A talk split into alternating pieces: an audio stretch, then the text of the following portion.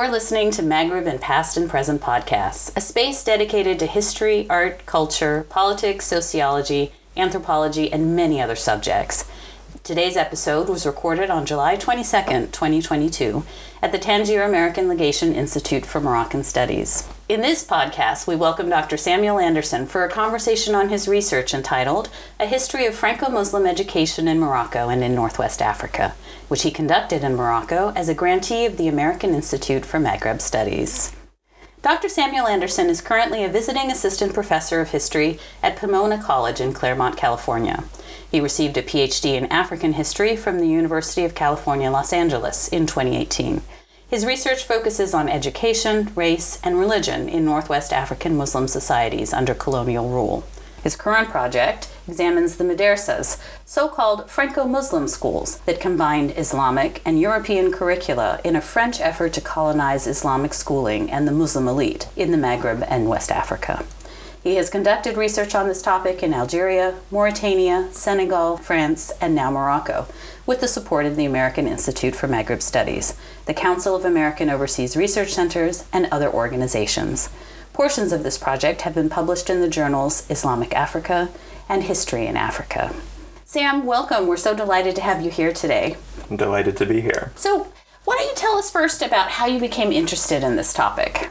Well, I first became interested in African history as an undergraduate through sort of Francophone studies, Francophone literature, and then I uh, realized as I started delving into the question of what the African past looked like that there was this distinction between North Africa and West or Sub Saharan Africa. And so from a very early point, I was interested in learning about the place of North Africa in African history. And the sort of driving goal that I had in going to graduate school was to do a trans Saharan research project.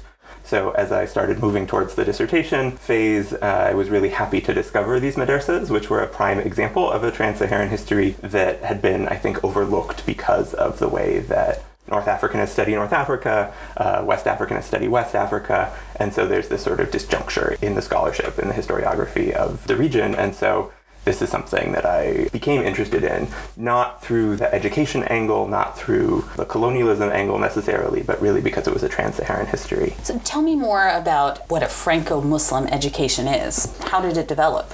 Yeah, that's a good question, and it's one that's a little bit hard to answer because it's such a big idea. I think looking through the literature, you'll see a lot of um, references to Franco-Muslim education or enseignement franco-musulman, as it is in French, and it means different things at different times and to different people. Um, in the history that I'm studying, it's a specific kind of education that develops in the colonial period through the colonial administration, right? The French are very interested in, as you said in the introduction, colonizing Islamic education because it's such an important method of creating the social elite and reproducing social trends over time, right? There's a lot of institutions that are linked to Islam, obviously, in the Muslim world. And so, if the colonizing power is able to control the education, the idea is that they'll be able to control the Muslim elite. And so, this is an idea that developed in Algeria early in the French colonization. So in 1850, only 20 years after the conquest, the French set up three of these madrasas in the cities of Algiers, Constantine, and Tlemcen. So one in the center, one in the east, and one in the west. And these are schools that are designed to take over the existing Islamic education system over the next 50 years or so, the French negotiate with the Muslim elite of these cities to decide how much control each group has. So a, there's a process of negotiation involved. And what it ends up looking like in Algeria is an official school system that trains people at the high school level and sometimes into the college level, the university level, with two curricula, like you said in the introduction. So there's an Islamic education, Arabic language, but then also a French curriculum. And so the idea is students who go through these schools will be fully trained in what the French ended up calling a double culture of the Orient and the Occident, right? The East and West, Islam and France. And the idea behind that is that there will be this elite that understands Islam, that can be the sort of guiding light for the masses, but also friendly to the French colonial project. And so in Algeria, they end up creating a system where to become an imam, to become a mufti, to become a muezzin, to have any sort of position of Islamic authority in the official Islamic system, as it's called, you have to have graduated from one of these madrasas. So they become the pipeline to this sort of system uh, in the early 20th century, the system expands as the French are expanding in West Africa. So madrasas are created in Senegal, in Mauritania, and in the French Sudan. So what's today Mali, set up in several different cities around there and the process of adaptation continues. One of the interesting things about this topic is that you can see a process of negotiation, as I said, between the local elite, but also with the French colonizing powers. And I think one of the most interesting things about this West African expansion is you can see the way that the French are bringing a sort of racial lens to think about these ideas. There's documents that I found that show that the French leaders of these schools say, really, in Senegal, the system doesn't make sense because black people can't can't be Muslims. They're not capable of understanding the depth of the Arabic language or these ideas. And so there's a way in which the idea of Franco Muslim education encompasses much more than just going to school every day and learning something. It reflects a lot of different ways that the colonizers are thinking about their societies, and then also through the resistance to that that you see from local populations. You can see these West Africans saying, actually, no, we are. good Muslims. This is a system that works for us. We'd be happy to keep going in certain cases. But then the, the French shut that system down in Senegal fairly quickly. I have seen documents that show that in Mauritania the system actually takes off because the French are able to cater to the sort of racial superiority that certain groups in Mauritania have. So they find this sort of way of melding different kinds of racial thinking, sort of the European and the indigenous Saharan racial thinking in these systems. So that's a broad overview of what I think the impact of Franco Muslim education is. Um, like I said, it moves beyond just the process of going to school, and then you get a much clearer sense of what colonial society overall looks like. So this is a system that was born in Algeria and developed there early on. Mm-hmm. How does Morocco figure into the history of the idea of Franco-Muslim education? That's a good question. That's why I'm here in Morocco. And I think at the time of recording, I'm still working on that idea of figuring out exactly how that is. Because in Morocco, the case is different. The schools that I came here to look at are called the Collège Musulman, which are set up around the same time as the West African schools in the early 20th century. Um, there's two of these that are set up in the 19 teens, the Collège Moulay Youssef in Rabat and the Collège Moulay Idriss in Fez. And these are, like the other Franco Muslim schools, places that have a mixed curriculum that's designed to educate the future elite of Morocco. But there are also certain distinctions. Some of the French are very clear that these are not madrasas. People say this is a different system. Um, that's, I think, because of the protectorate, right? In Algeria and in West Africa, you have a settler colony and then just regular colonies.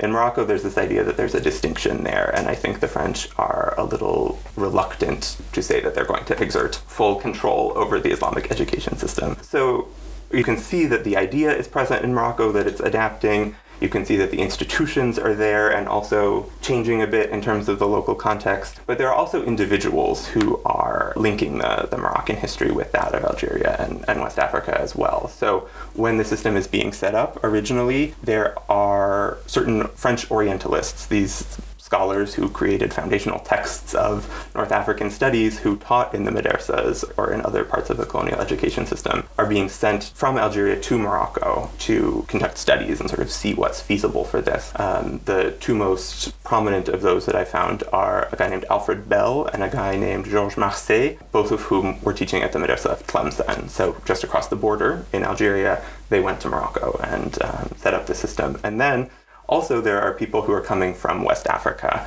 So, um, a guy named Paul Marty and a guy named Jules Salenc, both of whom were involved in the Madrasa of Saint Louis in Senegal and instrumental in closing it down, both wound up as the director of the Collège Musulman in Fez.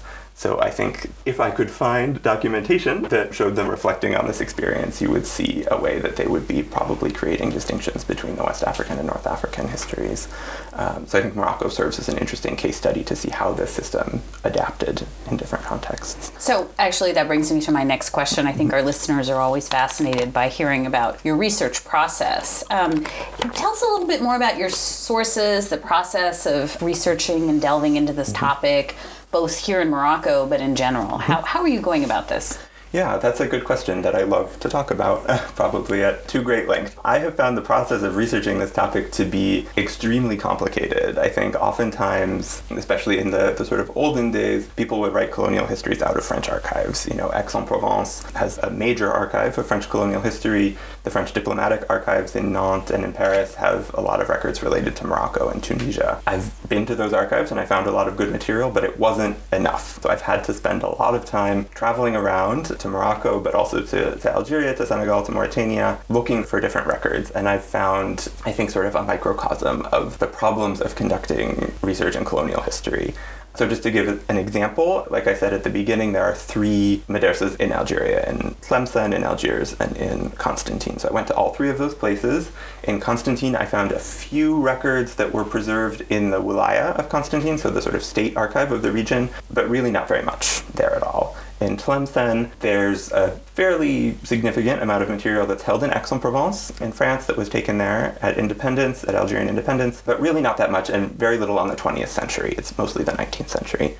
In Algiers, I was digging around, and an Algerian colleague of mine said, You know, you might just go to the school and see what's there because these schools still exist. They were transformed into secular high schools at independence, and lo and behold, once I got the appropriate permissions from the various agencies, they had kept basically their entire archive just in the attic. So I was able to go through, look at materials from the 1860s or 70s all the way through the 1950s and 60s. I could see the full scope of that history there, but it wasn't in an official archival repository. It was something that I was only able to do because I was in Algeria, because I had the good luck to have someone tell me that I could do it, and then a series of officials who stamped the right papers and let me in. So there's really a process of investigation that you have to go through to find these different places and these different archives. And because, like I said before, the schools underwent a process of adaptation in each place, I found that I had to go to all of the places and to really understand the local context. So I've tried to develop this idea of, of what I call a multi-local history, where you go between different places and you can see the connections that are not present if you just go to the sort of major archives because a lot of that material isn't present in one single place. So, why does this history matter to us now? Well, I think that's also a good question. There's a lot of different ways that it connects to the present. I think a lot of historians have dismissed these schools over the years, saying, oh, they were just a colonial effort to try something and it didn't really work. I don't think that's true. I think there's a lot of ways that studying these schools can help us understand not only that the history of the colonial period, I think you see a lot of the elite of these countries at independence are actually coming out of these schools. Um, a lot of Algerian diplomats, a lot of like really important figures in Algeria are graduates of the madrasas. Mokhtar Ould who's the first president of Mauritania, and most of his friends and his cabinet all graduated from the Madrasa of Boutilimit in Mauritania. In Morocco, the same thing is true. The Collège Musulman are sort of famous as the origins of the nationalist movement in Morocco in, in many ways. So we can see by comparing these schools across these different regions a different sense of how the post-colonial elite is being trained. I think these schools also offer us lessons for understanding the particularly vexed relationship between France and Islam, right? This idea of official laïcité that the French developed during the colonial period is undermined by the sense that there is a parallel effort to create an official Islam, that they're trying to really show themselves to be a quote unquote Muslim power. That's a term that they use a lot at the same time that they're developing this idea of an official secularism. And I think there's also lessons for the present in terms of thinking about the relationship between Islam and the state. So in Morocco, for example, the Mohammed VI Institute for the Training of Imams is an organization that was created in 2015 based in Rabat.